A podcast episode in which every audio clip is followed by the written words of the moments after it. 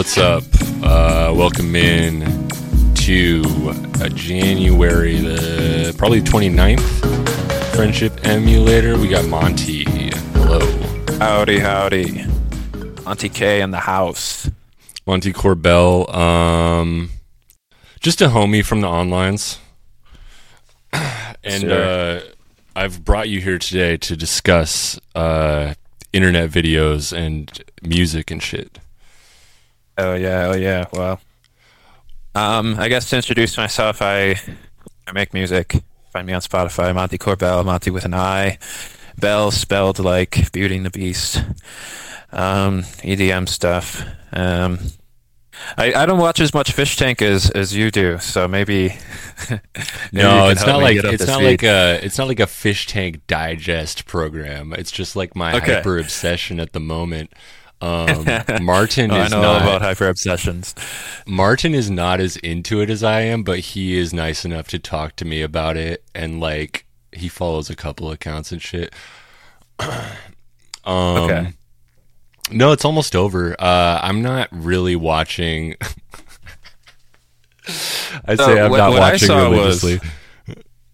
what was the What last I thing saw you saw? was the, the girl. sh- There this girl who paid twenty five thousand dollars to stay the night there on the show, which is which is insane to me. oh, the girl The with fish the tank B and B, they called it the Airbnb, but for fish tank. there was um there was a random staff member that someone postulated might have been one of those because there was like a random guy that hung out for like six hours one day and then just disappeared What the he hell? wasn't even doing anything um and then someone else was speculating that one of the other freeloaders was one of those but she was confirmed right she the girl with the extensions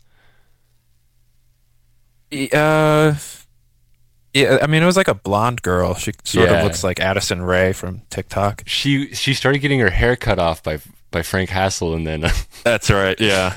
And then That's she why was you know if you're a woman and you want to go on that show, you better be ready to like lose all of your hair. it's, Like, it's like, like the they have a fetish for it or something. it's I think it's terribly sad. I I'm growing out my hair. I'm a guy, so I mean it doesn't matter if my hair gets cut, but like it took me 2 years for it to even get like down my neck. And you have long hair too, don't you? Like I just a while, cut it actually. I just cut Whoa. it. It's really short now. But, how I had short? it for What'd a long like, a time and I loved it. no, I just cut it with scissors. It's actually kind of shaggy. Oh shit, you did it yourself? Okay, cool. Um, Does it does it look okay? I yeah, you I have. cutting I hair. look. I think I actually look better with short hair. I just, uh, yeah, I just wanted to do the long thing for a while because I felt like it was like, yeah, I don't know. yeah. It's a long story, just- but yeah, oh. It's cutting The- your hair is a long story. No, or growing cutting. it out is a long story. I feel like cutting your hair is never a long story. You know what I mean? Uh, when, It's- when you you just it- got annoyed with it?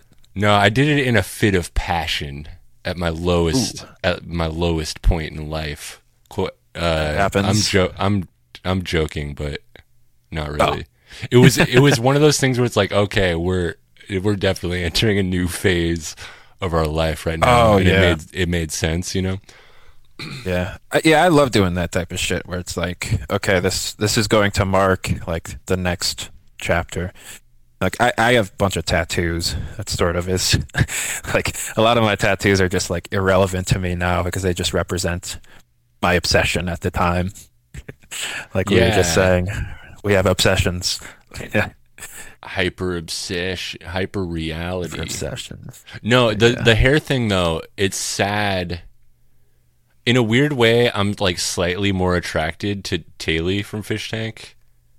After Now that she's bald, it's weird, but maybe I'm like a little fruity or something.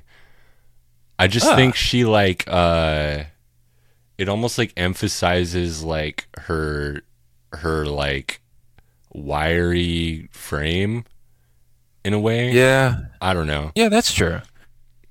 I She definitely looks different. I think I think when she cut her hair, someone said like, "Oh, you look like oh, I forgot what name they said," but he was like, "You look like a guy named Elmer or something like that." There was uh Sid from Toy Story, the bad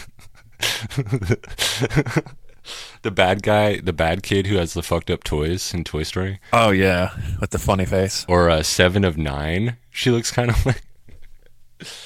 Yeah, she has uh, sort of a Polish face. I wouldn't be surprised if she was Polish in heritage. Kind of that upturned nose that you see people have She's sometimes. from Texas. Are there Polish people in Texas? Oh, I have no idea. Texas. wonder. Interesting. She's probably like a like a mutt that like moved around. But I see, I could see that. I, I wonder how Summer is doing. I can't I think followed- of Kansas now without thinking of Summer. she followed me. He follows you. Okay. yeah, she followed me back. Uh, and actually, the current Twitter avatar for the Friendship Emulator uh, account is a picture of her. well, okay. Well, that's one way to get her So- attention. That's uh, it's a hyper obsession. It's a really, it's a really, uh, dare I say, kino shot of uh, Okay, yeah. her her peeking like half of her face is like below the frame. It's like a really good like screenshot. Okay. I haven't seen it, but that's that's pretty funny. Well, she was only yeah. I don't know. Oh, she's like active on Twitter now. Is she okay?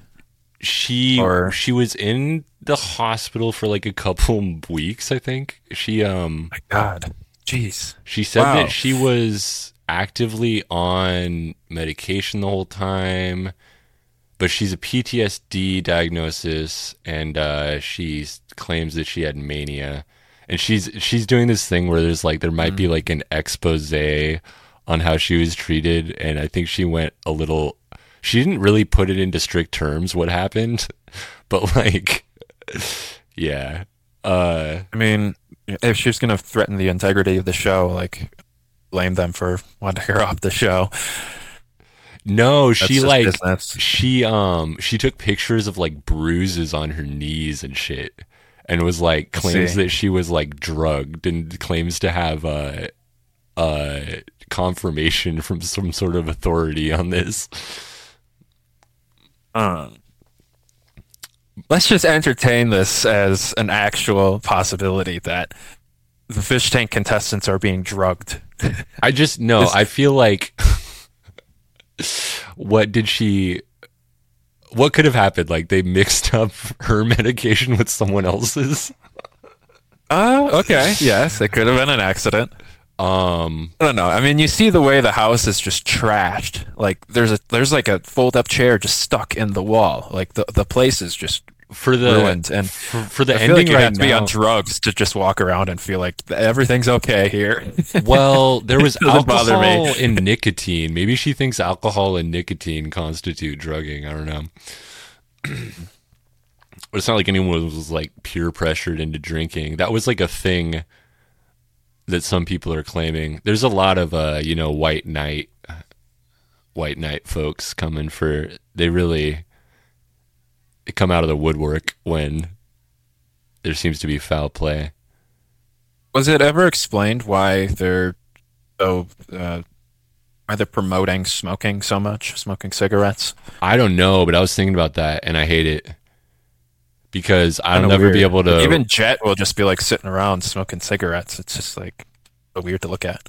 yeah, Bex, uh, Ben, all the staff, Yeah. Josie and Vance. I don't know. Maybe they were like instructed not to. They're not allowed to get them delivered to them. Um, I see. but yeah, I'll never be able to watch back and uh, like enjoy this season without wanting to smoke, and I want to quit smoking. Oh shit. Okay. Yeah, I guess I I'm didn't like think of I'm that. like gonna quit smoking, but like I guess it's not watching watching reruns of Fish Tank season two is is not uh the biggest the biggest deal, I guess. Who Yeah, who knows where the show's gonna go? yeah, I mean they're they're thinking about like you know what if we had ten seasons, you know? And they said like if they get that far, like they're just gonna start doing Jet said ridiculous things. Jet said, um, I'll do this until somebody kills me. Which is just an edgy way of saying I'll do this until I die. Yeah.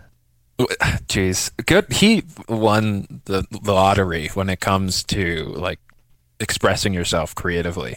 Like he not only gets to do what he wants to do, but he's doing it at its fullest capacity, and like he's appreciated it for it too. Like Um, like this just started as some sort of idea, and the way it blossomed, like it's way better than whatever the original thought was. Yeah, It's- there it's was really like the phrase. There was like the phrase "Hell House" that came out of one of like Sam's streams, and from I remember that, seeing that clip. Yeah, from that, I thought that Sam was really the brainchild, but I don't think he. I think Jet really is the brainchild. Like he had the concept. I think I read Right. something about him having the concept like years ago, originally. I remember seeing that that Hell House idea, the clip of that, um, way before And they're like cracking uh, up Fish about- Tank, and then suddenly Fish Tank came out, and I'm like, holy shit, what? How is this happening? yeah, I never had the desire to like tune in to the MDE stuff until some. It's just like a crazy. It's such a creative idea, I think, yeah, and it's not actually good. yeah. I mean, he Sam Hyde like was pretty successful like with Adult Swim and stuff, and then he just had like this hiatus after he was hit by controversy. And he just wasn't making stuff for years, and now suddenly it's like Sam Hyde comeback season, and yeah he's huge. He's huge now. He did It's something with his wild. money, maybe. I don't know.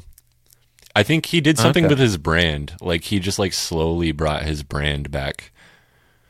I see. Yeah, with like know. maybe his podcast, and then he's doing Like in the cultural Things here and there. shift of like 2016 and like people not being like navel gazers like they used to. right. Like I'm like one yeah, of those I mean, people. we're in completely different times uh, compared to how we were in 2016. Like, I think they talk about the political pendulum swinging, and I think I think we're on the other side now. Yeah, Like, we're not living in the political correctness anymore like we were in 2016. You hear like song lyrics. You hear like song lyrics from like 2015, 2014 or something. And that if it's like some like political folk band or punk band or something and it's like it's rough. It's kind of cringy. Yeah. It's rough to listen to. You don't you don't like to hear you don't love to hear it. but yeah. Amazing that we that we lived through 2016. Like, people, we talk about times of the past, like, oh, you know, like this is what the 90s were like. This is what the 70s were like. Like 2016, it's like its own creature. Like it stands out from the decade that it exists in. Yeah, It's- it's like the boiling point. It's like the um what do you call it? Like the climax or like peak of like a graph. Oh, yeah. whatever. Yeah. Climax, yeah. Or it's or it's you know maybe It's the little when the story starts to get good. it's the little it's the little blip in the lie detector test. oh the spike. Yeah. uh that brief moment, but then like the two or three years surrounding it. Really weird. Really weird transformations. Um We'll yeah, see that, where it goes. I mean, we're in an election year again. We'll see. That We'll was see another funny thing they did on Fish Tank, by the way, is they gave everyone that? lie detector tests. Oh, I missed that. That's funny. it was So- it was kind of funny. Did anything get exposed that maybe wouldn't have been exposed without the lie detector test? I'm not sure. I think they. Okay. I don't know if they revealed the results or or not. The other thing they're doing now is uh like painting and putting like fake brambles and shit everywhere to turn the house into a swamp. What? Oh my god! They're calling They already turned it into a beach. Yeah. Oh my god! They they won't be able to. How are they going to fix this house? Like, how are you going to get sand? I heard it was house. a t- quote unquote tear down, which I didn't know was a thing. Whoa! So they could do whatever they want. They're oh, just gonna- They could definitely make it into a swamp. Well, they no, they Whoa. literally like that's why I was confused a few days ago. They like ripped out entire walls except for the Yeah. banisters, and I was like, Yeah, what the if- fuck?" And then suddenly there's like all these house like they did in season one. Like, you can't do that. they had to pay eighteen thousand dollars for the broken cupboards. yeah, it was a rental, right? Yeah, it was a rental. And I think he like maybe knew the guy, like they had connections somehow, so it wasn't like a completely blindsided situation. But yeah, Nick uh, Rockefort, Rochefort. Um, yeah, yeah. he uh, he's built like ten or twelve houses in his life or something. Yeah. Sam Yeah, really he built his reveres him. house, like yeah. it was like, yeah, you can like he can do what he what he wants to do. He's built a dozen houses in his life. Right. Which I mean, yeah, I mean, sure. If we're gonna put someone on That's top true. for anything, why not building houses? no, he's he's kind of a top G though. He's cool. I don't know. Yeah, I, I have, I have friends that say that Nick is funnier than Sam, and I absolutely disagree. I think he's. I think I don't know. It's different, different senses of humor, He's kind of pissy. Sam is. he isn't when willing to to. he isn't willing to make himself like the butt of a joke, like Sam is. Kind of. Not the not the Ah. butt of a joke, but like sort of like clown around, you know? Kind of kind of When- lower status. like Nick's sense of humor is more like like writing jokes. Well, I think Sam's is more sporadic. Oh yeah, like he'll he'll have like a like a riff that's like what if what if uh it's very like Nick Mullen actually. what if uh Kermit the Frog was from India? I think Nick Mullen is the most talented comedian of our time. I don't think anyone beats him. yeah, but he's like that's what he does though. He's like a, he's a riffer. That's true. Yeah. Or was it a Steve Har there's like a Steve Harvey joke. Um. Oh, I think I know. It's uh, like uh, he's hosting some sort of like holo- or he finds out about the Holocaust or something. yeah. And he's like, The Nuremberg trials. what? the Steve trains. the trains went where? Uh, oh man. Yeah. that's Pretty good one. What's the what's the Larry the Cable Guy quote that I like to say? Um, I don't care who you are. That's funny right there. Mhm. I don't care who you are. No, I had mentioned to you that um some of some of my uh, fr- friends and listeners might find you a bit irreverent, but that's just me.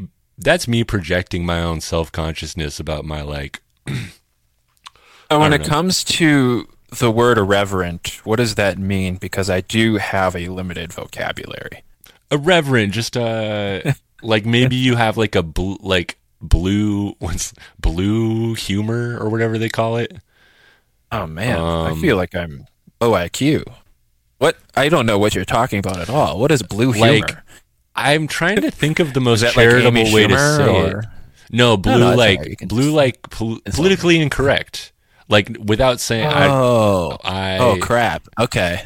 Ooh. like but i mean i mean that's irreverent is kind of like code for like that. But well like, like uh i don't i don't really think that, that's why i'm saying i'm projecting my own self-consciousness coming from like um l- basically liberalism.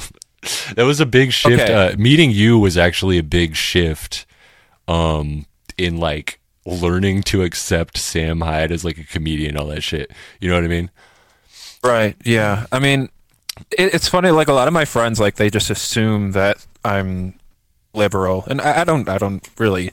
I'm not a political person. I don't think. I, I think maybe I may. Maybe I lean right. Maybe I'm moderate. I don't know.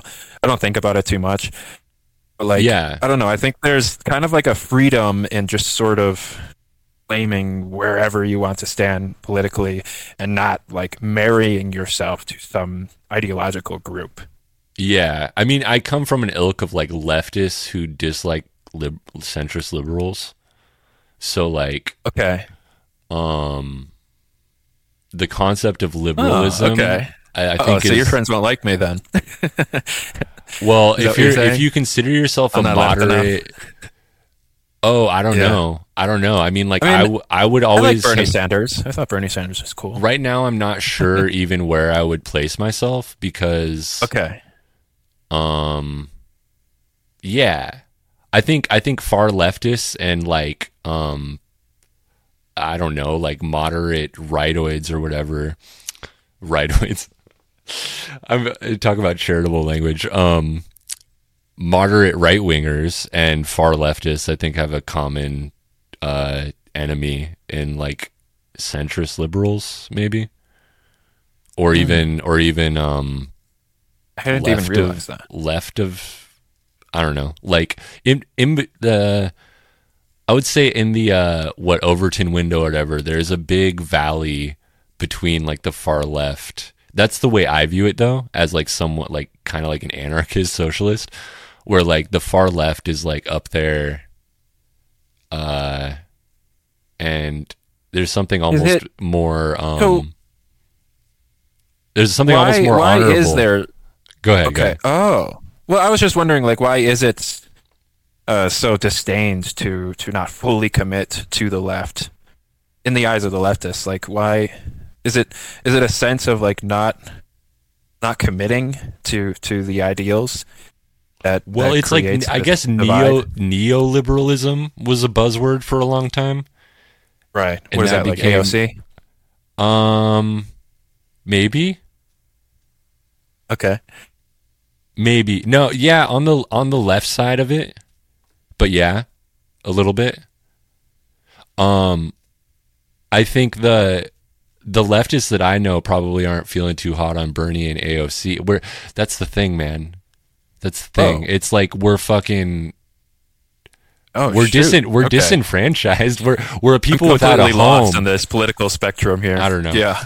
Oh man.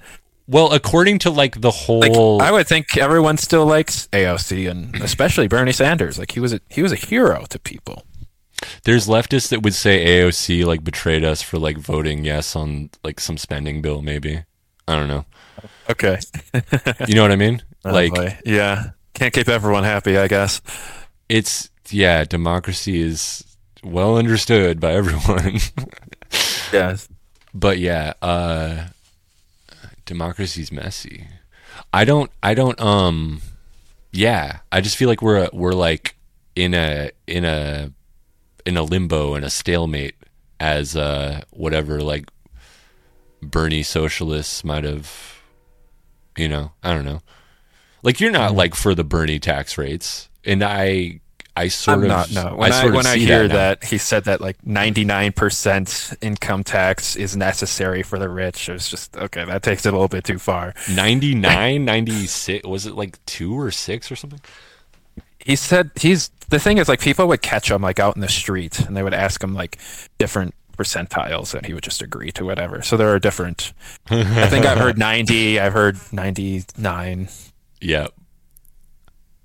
Yeah, because banking on what, like 50% of voters, like hating rich people that much, maybe? I don't know. Right. It's yeah, it's it's it's really weird that he that he goes after the rich so much. I wonder if there's something hidden there. Because you would think like these people in power would always want to cater to the rich, which you know money equals power. Oh, like you think maybe Bernie is like um conspiratorial? I've only recently thought about this, but it just seems a little fishy. and like the thing is too, like a lot of like a lot of celebrities and stuff, like during the Bernie time, like they were all like for him. But if he would have won, they would have been hurt by him. It's just like why what was Wait. going on there? Who would have been hurt by him?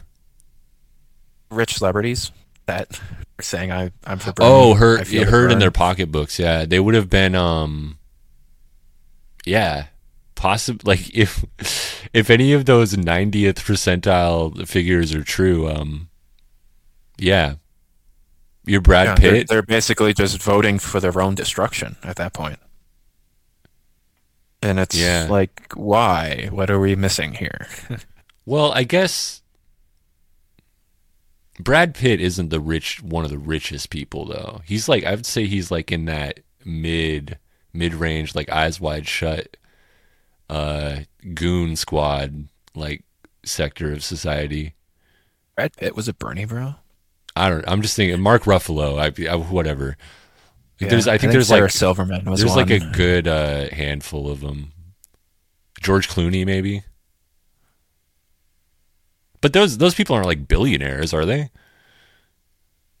I'm looking this up on Twitter now. Yeah, I guess you're right. Like they wouldn't yeah, I guess if they have fifty million dollars, like maybe wouldn't be a crazy difference in them and their taxes. Mm, Especially since a lot of them Tom don't know what to Hanks do with their money. They just like give it to charity and stuff anyway. That's true.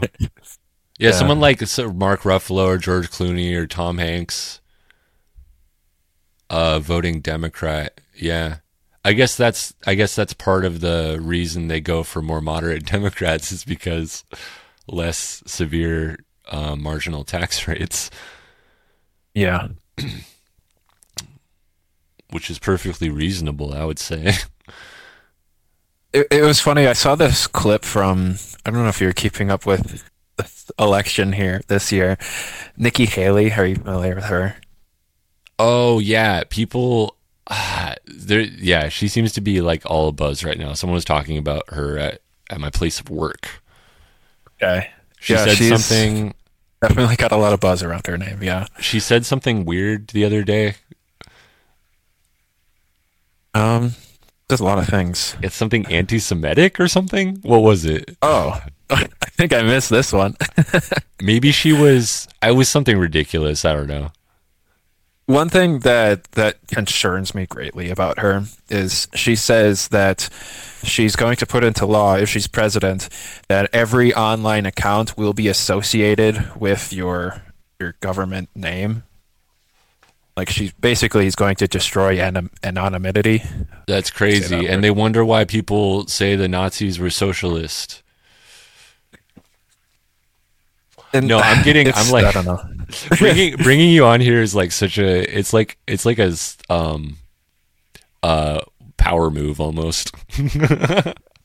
Okay, so like I uh, I don't even like I always think of myself as like a normal guy, and then like I go out into the world and I have conversations with people, and like maybe I'm like I feel like I surprise people No, sometimes. I feel like I'm being It's like prejudiced too. Like I, I get what you're saying. I see. I get what you're saying. I know what you mean. Like you don't want to be like the token. Like you just said, you're like a cent, like centrist, basically. really yeah, I'm like I'm a normal guy. like Okay. Okay, Did you so- watch? Did you watch earlier in Fish Tank season season two when Cole was around, by chance? uh yes, I was watching like really closely like the first two weeks. So do you remember the scene when he left? Or no, no, no, no. It was it was the lecture that Sam had with him like a few days before he left about poor people. Um no, I didn't see. It This. was like he was What talking about the- Brian in particular. Okay.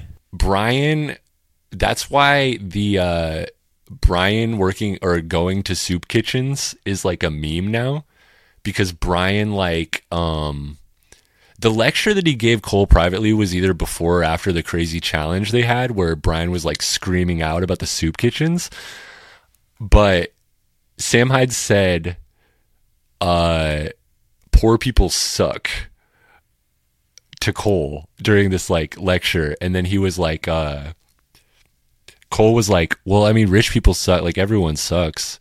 And he's like, "No, poor people suck." and then he like bashed something in and left. Oh. But it was like, um, it was during a moment when this like, it's I don't know. It's like it's Andy Kaufman fucking politics shit. It's crazy the way that he worked like the narrative right because it's like this leftist like moderately like socialist like at least liberal like socially liberal the this Brian guy sleeping around like fucking like I don't know like freewheeling it like slumming whatever he's kind of Yeah. dirty and he's like poor but he went to college and he's like complaining and like blaming other people for his problems and it's like in some way like Brian like really represents like a whole demographic of people. you don't want to be a Brian Right. But I feel like we all know like a Brian or people like Brian. Like he sort of like re- represents like that type. when I first when he first came in, I was like, oh wait, he was like a late edition or something. I was like really surprised. I was like, what the fuck? But yeah, Yeah. he's. I mean, no homo, but he's like theoretically, intellectually, an attractive guy who like can get by on like that's a weird thing to say for like a guy and I guess it's misogynistic. Uh No, I, I think he has like the male version of pretty privilege. Like I know what you're talking about. Like, like he doesn't like it. Like he's poor, but yet he's living like someone who who has made successes for himself. Like he just sort of slips by somehow because there is some sort of innate prejudice, positive prejudice for you know better looking people, and that's just some weird human psychology trait that we all suffer. Yeah, it's weird. Like he's actually very attractive. He looks like almost like I don't know. He looks like a specific movie star from like the 80s or 90s. Like a young uh Tom Hanks or something. I don't know. like a Jake Gyllenhaal sort or of. Tom Cruise, I mean. Jake Gyllenhaal, Channing Tatum. Tom Cruise is not a good looking guy. well, when he was younger. Oh, you think okay, yeah. I don't know. I think guess Tom Cruise is he's kind of he's kind of weird looking. Are you not a Tom Cruise guy? I don't like Tom Cruise that much.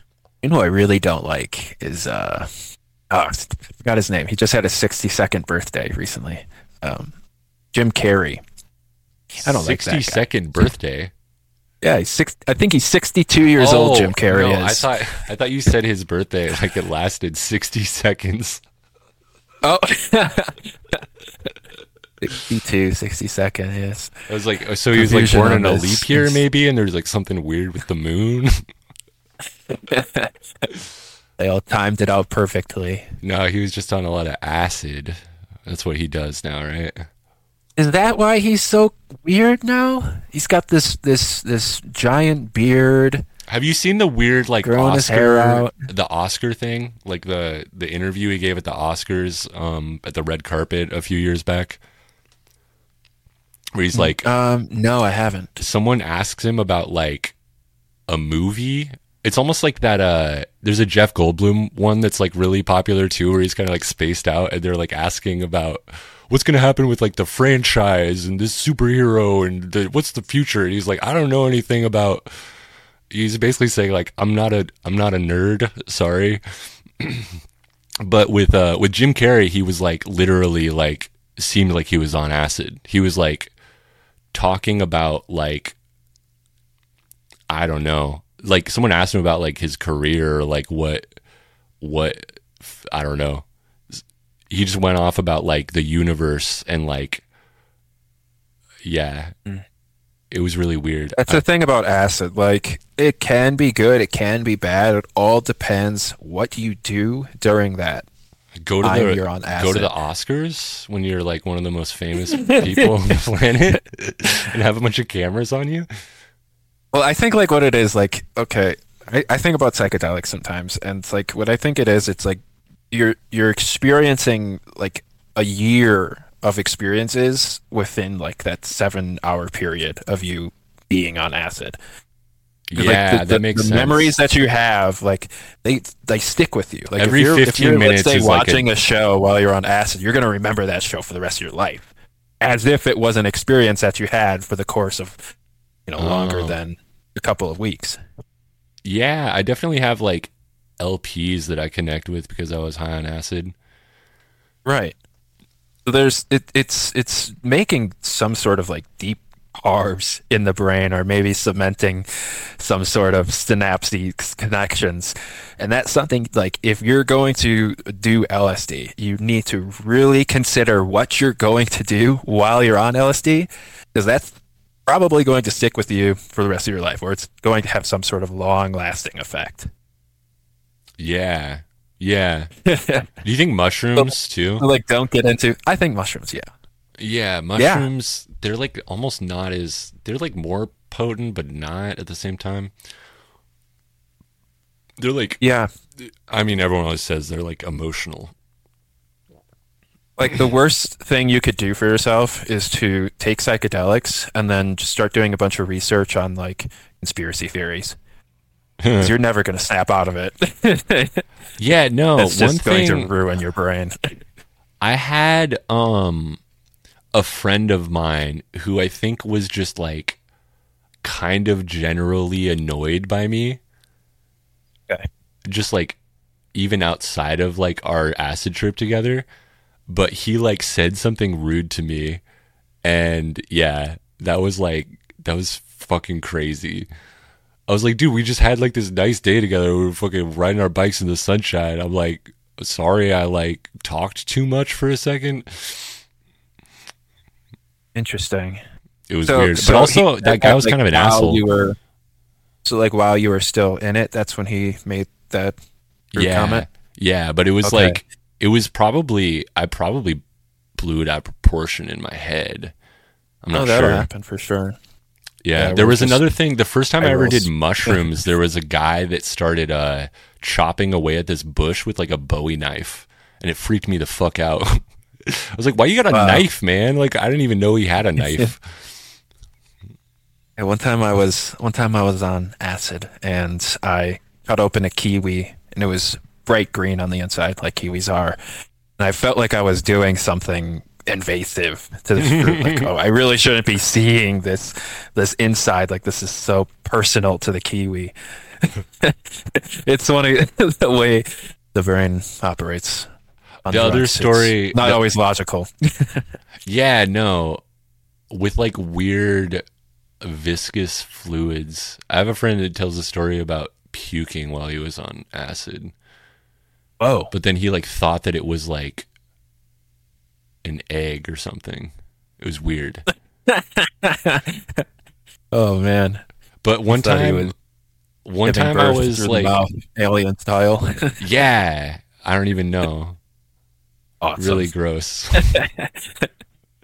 okay, so one time I was like going 30, 35 miles an hour on like a bike without a helmet, and there was like branches in the road, and I was really Okay. high on LSD. Yeah. and uh I had a near death experience like years later. I don't know. I don't know. Near death experience. I've never had one of those. I had a I like f- uh I'm just like full of stories right now. Um I like did a 360 on the freeway on the ice and like ended up on the shoulder with like a bunch of cars like around me just zooming. Oh. So I did like a 180 basically. Wait, like- so what do you mean 360? Like on what on what what's the pivot point? like I turned like to the right, like 180 degrees actually. Down? Like like just to the side. Like it was like I was going downhill and to the right and hit like a patch of ice. So I just like started Oh. spinning. But there was like cars like right in like in the lane to this right side of me and I was like going past them. Actually don't I don't know I don't think I ever learned where you live. uh like North Seattle area ish. Oh. Oh, okay. Yeah. Yeah, and I'm in I'm in Colorado now. so we're both on the west. Yeah, Colorado's more west than I um realized earlier in my life, I guess. Yeah, I've they, never uh, been there. They don't I don't think they wear cowboy boots out here, but maybe if I went out into the more smaller towns might see them. Interesting. Well, that sort of fashion on the in Portland and Seattle isn't Oh, I don't know. Maybe that's not true. I think you can usually find some cowboy shit at thrift stores in Seattle. Huh. But it is a big city. I- Yeah. Yeah, I lived in, in Texas and that's a whole different story. a lot of lot of cowboy stuff down there. I want to go to like Arizona and deal turquoise. Arizona is the only place I've been where I've seen um, people like conceal and carry, like they they have a handgun like on their belt in the grocery store. I've never seen that anywhere else, not even Texas. I've seen it Open here carry, I think that they call that. I've seen it Oh, here you seen and that? there, but I'm really? like, I'm In actually, Washington, really? yeah, I'm in a, um, I'm in a city I think that is not typical. Hmm. It's almost, uh, it's almost like the rural area outside of Seattle. I see, I see. or it was. Like yeah, I mean, like, and it's still ago. like in the West. Like, you have to think like like the West and Texas are so similar when it comes to like my freedom, you know, type people. yeah, And I don't know. I think Seattle maybe is a little bit corrupted, probably from like Portlandia, whatever that show was that, that promoted hipsters to go out that direction. But I don't even like hang out in Seattle proper too much the past few years. But Mm. a lot of people's perception of it is that like just a bunch of people move there to work at the Amazon bubble and it's too expensive. yeah, you're right. Why was I blaming the? Or I don't even remember what show I'm trying to talk about. No, Portlandia. Is that what it's called? It's it's That's a show? um, Yeah. But like local Seattle politics are weird. I uh I don't know. I spoke to Were a you living in Seattle when the Chaz happened? Yeah. Um, believe it or not. Oh my god, can I reveal this information? Oh my god. I don't know if he'll Okay. Right, well, maybe try to mask it. well, the friend of the show, the only other friend of the show really, was there. Whoa! Oh, that's so cool. Yeah, he was there and um It was uh, he has a lot of stories to tell about it. damn. But yeah, What- it's it's pretty you know like, what's crazy? Like I wish there were like movies like around that type of like in that setting because that is probably one of the most unique events in American history, in my opinion. Yeah, who would uh who would direct that like faithfully though? I know that's the thing. Like Hollywood itself is just so corrupt. Like Harvey Weinstein wasn't the only one. Let's just say that. And they Yeah. definitely have like a, a, a theme or a, a maybe a political standing uh, that's pretty hard set. Just a lot of I know they were- uh, censors and shit. I don't know. Right. A lot of uh, Oh, yeah. I mean, PR just to have like one town make all the movies, it's it's insane. They yeah, should, they should like, make the another Hollywood in like Atlanta or something. I have my opinions about Hollywood are that like just movies just aren't the same anymore. I like I I should probably gather more data on that and watch more new movies. But I've I've not as interested in like post 2010 sort of era films. I think what it is is movies have this this expectation to like continue to be better and better and better, and with that comes the cost of that. So it's like movies from decades ago didn't cost hundreds of millions of dollars to produce. So there's less pressure, which gives you more creative freedom. But now that you basically have this expectation of, okay, if we're going to greenlight this movie, we're going to have to put $300 million into it. Well, that adds a bunch of pressure to make sure you make that money back. Yeah. People just can't like make cheap movies anymore. Like it's not acceptable. And that just ruins the art. Yeah, that is no, that's a good point because yeah, that's that's where all those like sensors and standards department things come from is securing the investment, right? Absolutely. Yeah. I don't think, I, yeah, I think it's more, probably more about money than it is about how they feel politically. Yeah, and it's and it's like the same it's it's not like the same stories being told over and over, but like the rhythms of like cinematic moments and like the fact that like there's never a silent moment in like the soundtrack to a movie ever anymore. That Wow. bugs me. Yeah. You know what I mean? Like every, it's, Yeah. it always has to be flowing into this like multimedia spectacle. You know what I mean? And the music just never stops. That's like one of the things. Like music just never stops in movies anymore. There's like one moment of silence, like right before the climax, that's like meant to for like emotional pull. You know. Right. But Are I you watched. familiar uh, with, Go ahead. oh, go on. I was, I was going to ask if you're familiar with Vincent Gallo. No, but I was gonna get. I was gonna talk about some old movie shit. Who is? What did he? Is he a director? Um, yeah, he's like an insane person that somehow is able to make movies, and he hasn't made movies for a while. Like, Did he he make made um Buffalo '66, and The Mother Bunny. Mother Dearest or Mo- Mother Hmm. or something? No. No, Mother. I think that's uh, Zaf, Zach Safdie. I, I don't think I'm saying his name wrong. Oh, never mind. That's Darren Ar- Aronofsky. Who's I? Oh, okay. the guy who did Uncut Gems. I was thinking of that guy. I thought they made. I thought that was the same movie. Uh, no, um, Buffalo sixty six. I haven't. I've definitely heard the name. What else did he make? Um, Buffalo '66 and the Brown Bunny. Um, pretty much like the only known ones. And I guess he's like trying to cast a movie now, but he just immediately got into controversy um, because I don't know. He was like sexually harassing some chick who was auditioning for a role or something, which isn't surprising. Like he is an insane person. Damn. But like he's also an artist, and I wouldn't be surprised if, like in today's age, he put out a movie where there was, you know, a scene of just like silence, because he's also like an artistic person. yeah, yeah. Um, That's all. That's that's all it was. That's all. That's all where I was going. who's the guy? Werner Herzog. Do you like him?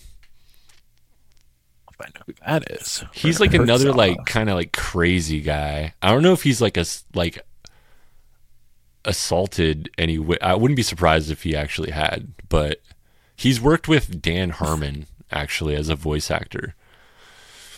Okay. Um, he's another like weirdo, uh, crazy person filmmaker that I kind of want to get into. I'm looking at his list of movies now too. Werner Herzog eats his shoe. What the heck is that? he's like experimental as fuck.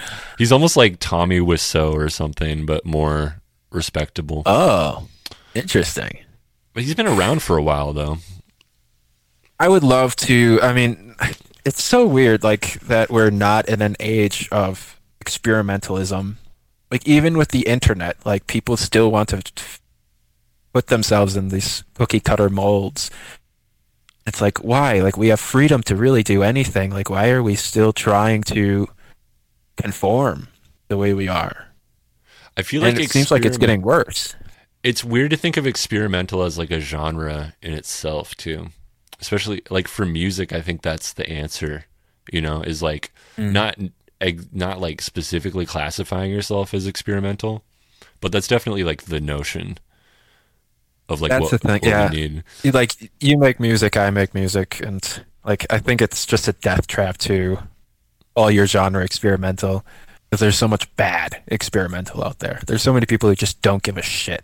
And they're just putting Experimental is something that has to come like uh speak for itself, right?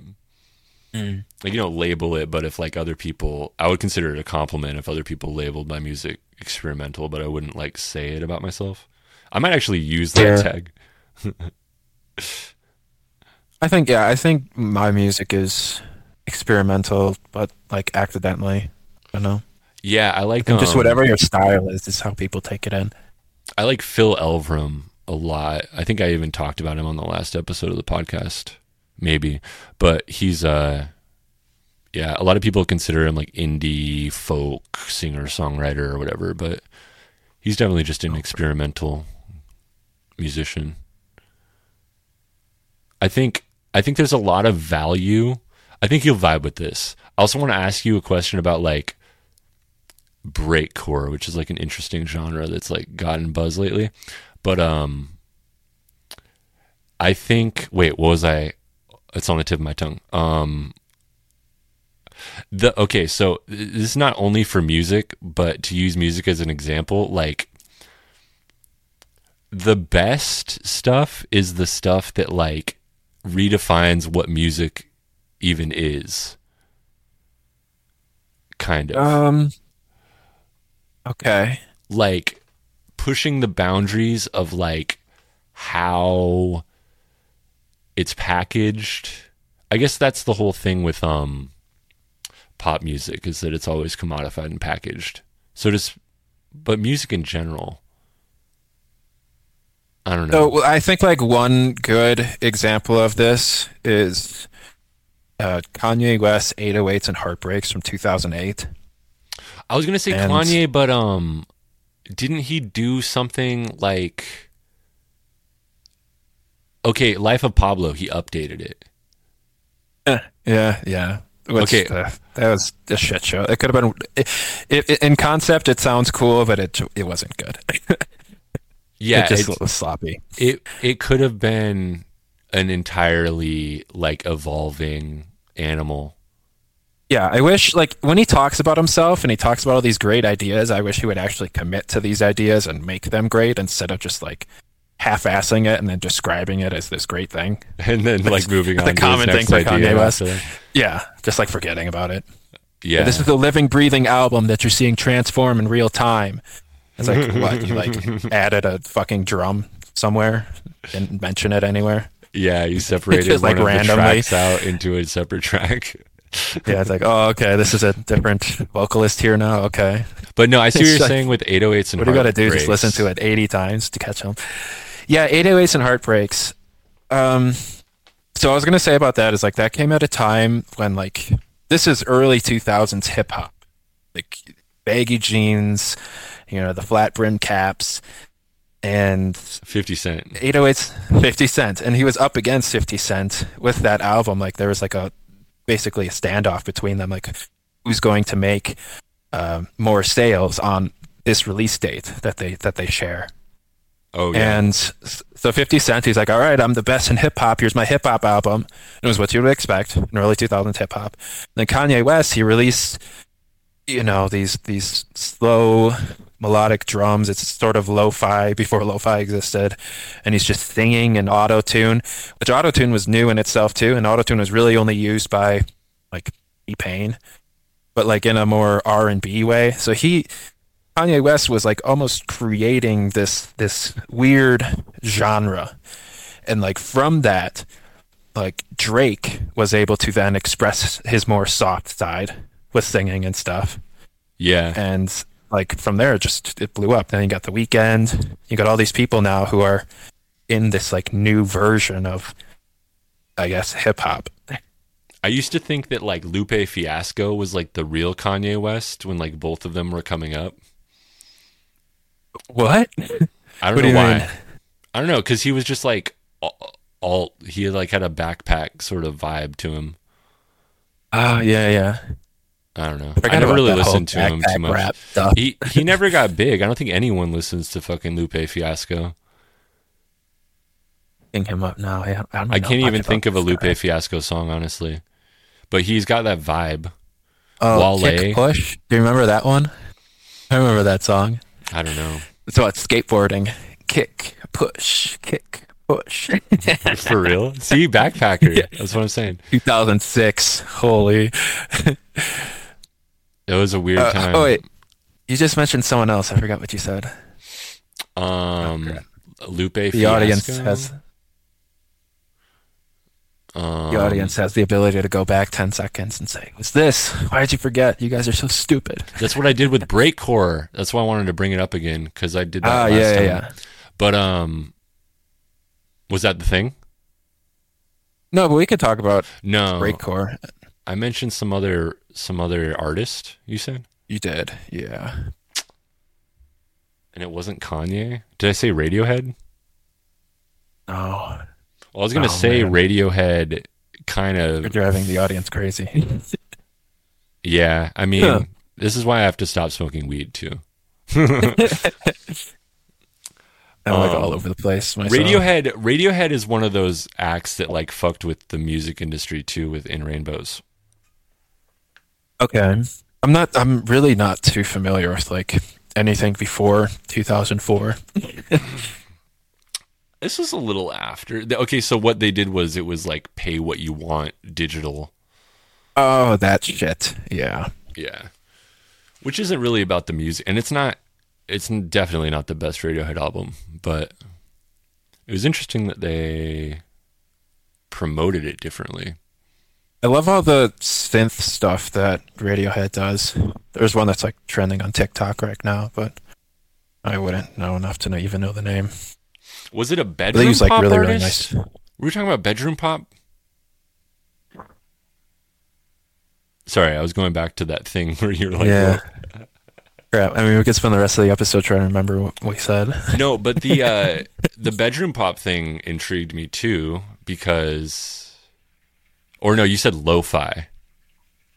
Yeah, I mentioned lo-fi. Yeah. Yeah, I mean, I know about like bedroom pop too. I, I think bedroom pop is like this weird. I think it was this. I think it was a resp- the industry's response to SoundCloud taking away attention from the traditional streaming platforms.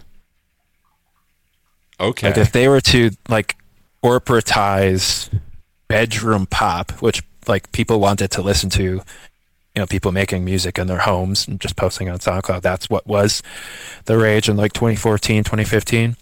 So if they could corporatize that and make people famous and call it bedroom pop, like I I, I don't believe Billie Eilish is organic in her up, uprising. Is Billie Eilish considered bedroom pop? Really? the story of Billie Eilish was um, one day she posted Ocean Eyes on SoundCloud, and overnight it was a smash hit. Okay. And it was like being retweeted by like celebrities and shit. And it's like that that does not happen.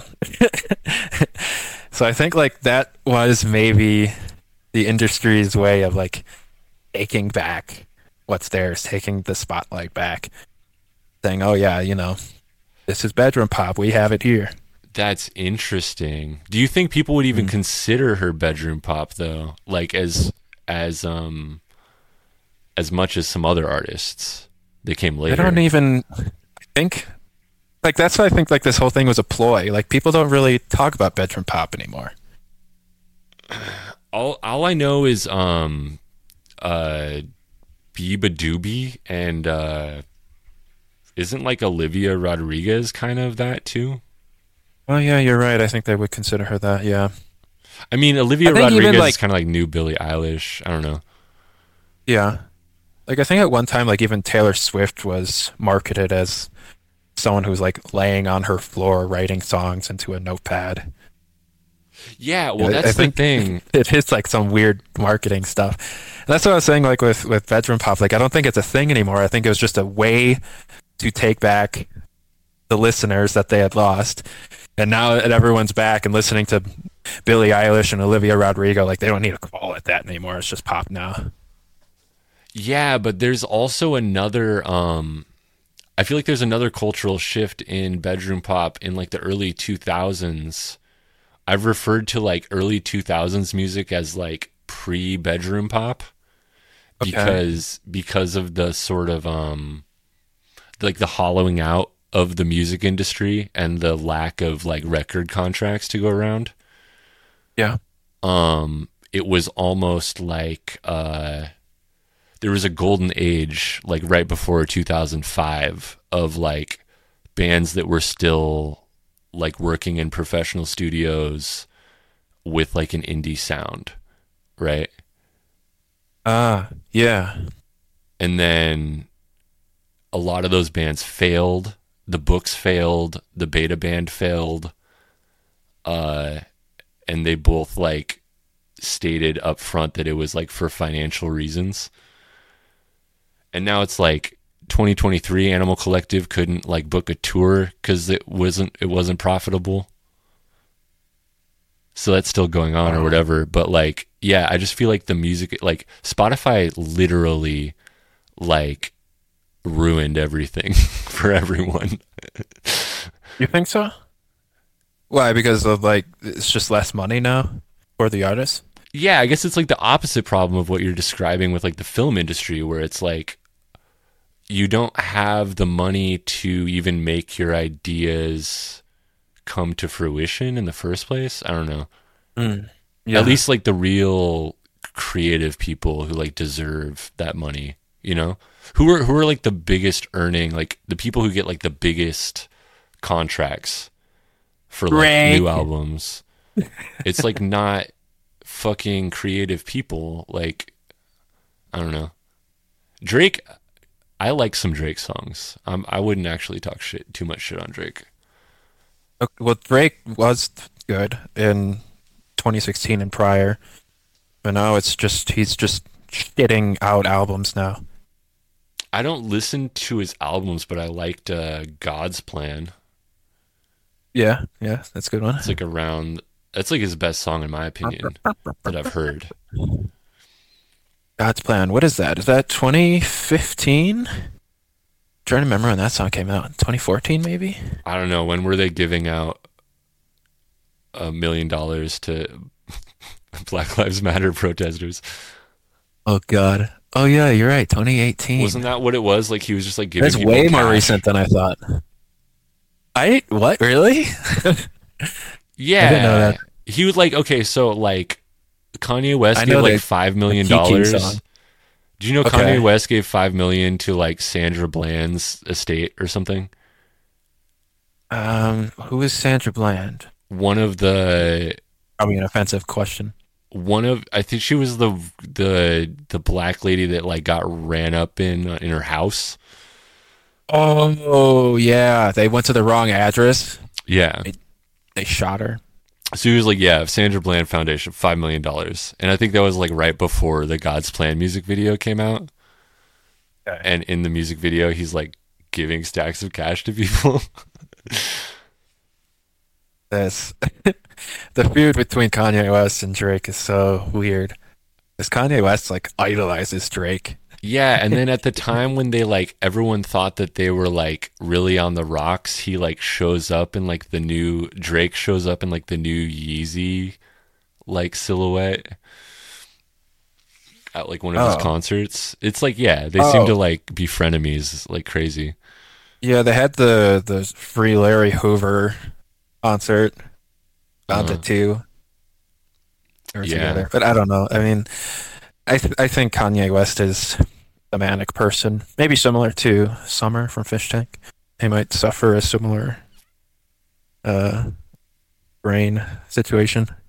Yeah, no. Like when people get manic, like they're, I think it feels really, really good, and so they just do crazy shit and like it's a get de- dopamine you get like delusional too. Like you don't even know what's happening. right? Well, you kind of know what's happening, but it's like you know, like it's like a it's like a distorted version of what's happening. Yeah. I don't know. Okay, so before we go though, um Okay. what, right, at the end here. yeah, we're we've done an hour. Okay. Um I Whoa. I want to ask you. Yeah, it's pretty good. we talked mostly we had a fish tank for like 20 minutes, 30 minutes. But Yeah. uh, what do you think about breakcore? Um, and did you see any of like the social media posts going around about it, or was that was that just? Am I just imagining Um, things? Breakcore is like drum and bass, right? Right, right, right. Okay, yeah. So I don't know. Uh, I listened to the music. I, I didn't hear of any controversy around it though. I- Well, what I've heard just- is like drum and bass is coming up next. Like that's 2024, the year of maybe maybe it's called breakcore now. I don't know. Oh yeah. Well, I mean, what exactly is the difference? I guess is like, I don't know. Yeah, like people say like, oh, I don't listen to drum and bass. I listen to jungle, which I guess is just drum and bass. Like I, I can't tell the difference when I listen to jungle playlist versus drum and bass. It's Hey, it's, breakcore's the same way. it's not a lot of variety in the drum sounds or like tempos. Right. Yeah, But I think what I think what they literally do is take like a drum break and just speed it up. I don't even think they're writing drums and drum and bass. I almost feel like breakcore might just be drum and bass that's like slightly slowed down. Like Okay, like maybe 10%. maybe like breakcore is the more futuristic version, and then like jungle is the more uh like kind of retro-y type stuff. I think early break. Now that I'm thinking of it, I want to say that early breakcore was like something different because like now it's like it's almost like a lo-fi vibe. Like, do you know uh, PinkPantheress? yeah, yeah, I've come across that. People call her little like breakcore. Yeah. Like she, her most famous thing is like Adam, the Adam F song is like flipped, um, which is Oh. just a drum and bass song. from the 90s. But like I don't know. I just feel like it's like it might be like the bedroom popization of drum and bass, honestly. It's like the like soft girly version of it. Wow. Yeah. Yeah, we're seeing like a really weird like music right now is kind of like in an awkward place. Like hyperpop music isn't good. but it's like really what represents modern music today. And like I don't even think people that are like interested in music like hyperpop that much. Like it really is just loud noise. I think we've gotten to like a weird awkward time where like hyperpop like is too vague. Hyperpop became like synonym for just 100 gecs. Yeah, I feel like, like, maybe PC music. I think is sort of the same thing. Um, I've only heard a couple of those. You know, yeah. it's something I that mean, I'm like, just as be yeah, loud and obnoxious and don't really try. I'm like vaguely sort of like interested in it, and I listen. I listen to a lot of like Drain Gang stuff actually, but uh, okay. I think, I think that I think you actually recommended them to me before. I, I think they're interesting, like songwriters, Bladee and Yung Lean. Okay, I think Yung Lean's like a weird. I don't know. As far as like white rappers, I don't know. I don't know. But yeah, um, I don't know if they would even oh, consider themselves. Uh, I don't know if they would consider themselves hyper pop, but I feel like the sound is there a little bit. Yeah, I would consider all of their music, all that label, year zero, year one, I think it's called, um, like dance rap with like a lot of auto tune, but not necessarily hyper pop. Yeah, that's like kind of the interesting thing about music too is like usually there has to have there has to be a setting of where the listener is when listening to the song in mind while making the song. Like, oh, is this like is this music for the dance club? Is this music when you're hanging out with friends? Is this music to play poker to? Is this music mm. for late night drives? Is this study music? That's kind like, of what it is too with breakcore is yeah. that it's the same thing as drum and bass only like you listen to it like you like they say IDM you listen to it at home. Yeah. But that, I like yeah it sort of gets into like whether or not like music is good to some people. Like some people don't like music unless they can picture themselves dancing to it at the club. And it just like completely distorts how music is consumed. That's weird. That's an interesting Okay, yeah. I think yeah, people consider themselves like performing a song often when they listen to it maybe. I don't really know. Oh, yeah. Yeah, like oh, I don't like the song cuz I can't sing along to it. Or I don't like relate like, to it plays a role. personally. That's true. But yeah. I think I've come to the philosophy with like lyricism um that like all good songs are like lies like love songs are like lies, okay. right? oh, this like, is interesting. It's like you're talking about the pain that you feel when it's really just it's like a peacock thing where it's like I'm going to sing this for my my love to let them know how much I they affect me, but I'm not actually uh, that hurt by them, you know. I, I wouldn't. Okay, I think you're making an interesting point, but I, I wouldn't blanket statements like put that over like all. But like the best ones, songs, like, like, I'm talking about weird shit too. Like my tastes are weird. Like I'm into like Deerhoof, and they have like this one album that's like it's like a it's a love album, but it's called Breakup Song. Okay. So it's like conflicted in all these ways, and they have this philosophy about their music where they don't inject emotion into it, but they want listeners to like make a there. I could talk about Deerhoof for a while, but like, yeah, love ballads reminds are me a different of, thing. Maybe it kind of reminds me of my most recent album. Um, I don't know when this comes out. I have another. I have another album coming out February sixteenth, twenty twenty four. This is my self plug. But my re- most recent one, it's called "Healing Nothing More," and it's an album about suicide. So it's you're listening to the narrative of this guy who walks into the ocean and drowns himself. But I called it healing nothing more, and that's similar to this Deerhoof thing that she said, where it's you know about love, but it's called breakup. I think that dichotomy uh. of like energies, like there, there's something to explore there because you're looking in between these polar opposites. Yeah. Do you are there I listened to it once. Is there even much lyrics in there? There's not much lyrics. So so you have to look at the song titles. Yeah. The song titles is I I walk to the beach. Uh, I made this a year ago, so I already forgot. I walk to the beach. Uh, he he, I, I walk into the water. He says, uh, one song is called um, "The Water is not," or "The Water is cold," but in the song I'm saying, "Oh, it's not so cold." And then we get Yeah. this song where it's kind of like this um, release of of dopamine, and this is like when the guy who's in the ocean is kind of like forgetting where he is, you know. Like the song, it sounds like a live performance on a stage. It's completely different from all of the other songs where we got this crazy electronic energy. So he's like, "Oh, like I'm finally in this moment, and it feels so good," you know. And he kind of like loses himself, and then we get back into like where we were before that, and he's he's facing this reality of him about to drown.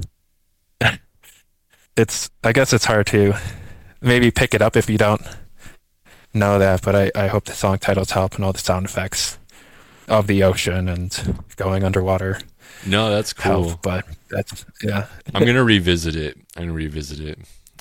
But it reminds me of Yeah. that. There's a Radiohead song called "The Tourist" from OK Computer. I used to be That sounds familiar. It's very. It sounds like that vibe because it's about a guy that like. Um. Well, there's like theories about the concept of the album, but I think it's a guy that's like shipwrecked or something, and he's like dying. But yeah, um, the other thing that that brings me back to, and we will maybe leave it at this, but uh, ever since I got the first band that I was hyper obsessed with was Korn, back in like late late nineties, early 2000, 2001 issues, and uh, they do the same thing of like bit of like almost like yami kawaii, you know, like sick cute, uh, fucking mixing ultra positive and ultra negative because there's like there's like music boxes and like references to like Mr. Rogers and shit, but it's like meant to hell? be a little bit twisted, you know? Yeah. But at the same time they're actually incorporating like those pleasant like almost um childlike sounds into the music. Yeah, I think that's what I think that's exactly what it is. You present two opposite things and then you're free to explore everything in between. Yeah. Well, I'll I'll check out that album a little bit more. Um, it is Yes. Healing Nothing More. Healing nothing more. Monti Korbelle, Yes. and a new one coming soon. I'll be working on music in February too, and hopefully in March have Awesome. something to report. Uh, we'll look forward to that though. And yeah, um, yeah. I'm gonna go smoke some cigarettes. I think this was like very productive, despite forgetting one of the threads of conversation earlier. I'm gonna blame myself for that. Yeah, Oh, go go back to, in the recording and, and text me afterwards and be like, it was this, and then we're gonna be like, crap. It's Maybe it literally it's like the third or fourth time this has happened in ten episodes. So I'm It sorry. was just like I'm sorry. I think it was just like some guy's name. I don't even know if I even know that artist that well. So maybe Wednesday we even led to a good conversation. We had we had good conversations otherwise. That's that's what I think. Have you ever listened? One last thing. Have you ever listened to Beach House? No, Oh, they're so good. But you listen to a lot of I- I was electronica. thinking Pet Shop. um, yes. I listen Okay. to like a lot of foreign music too. I don't really care about lyrics, so I listen to stuff from all around the world. That's chill. I've been getting into some Korean music. Korean, cool. Maybe, Yeah, maybe we could share some Japanese music music. this. All right, chill. Um, thanks. Uh, maybe come back in a few weeks or so. Um, we'll keep in touch. Um, Yeah, this is fun. and yeah, um, have have a good one, everyone. Yes, yes. Peace I'll- out. Peace out. I love Follow you. me on. Spotify. Oh yeah, check out the Spotify. check out Friendship Emulator on um, Twitter, and also there's a Patreon where there's some bonus comic strips that I make. so yeah, and maybe some bonus episodes in the distant future, but no promises. Thanks again. Peace. Peace, peace.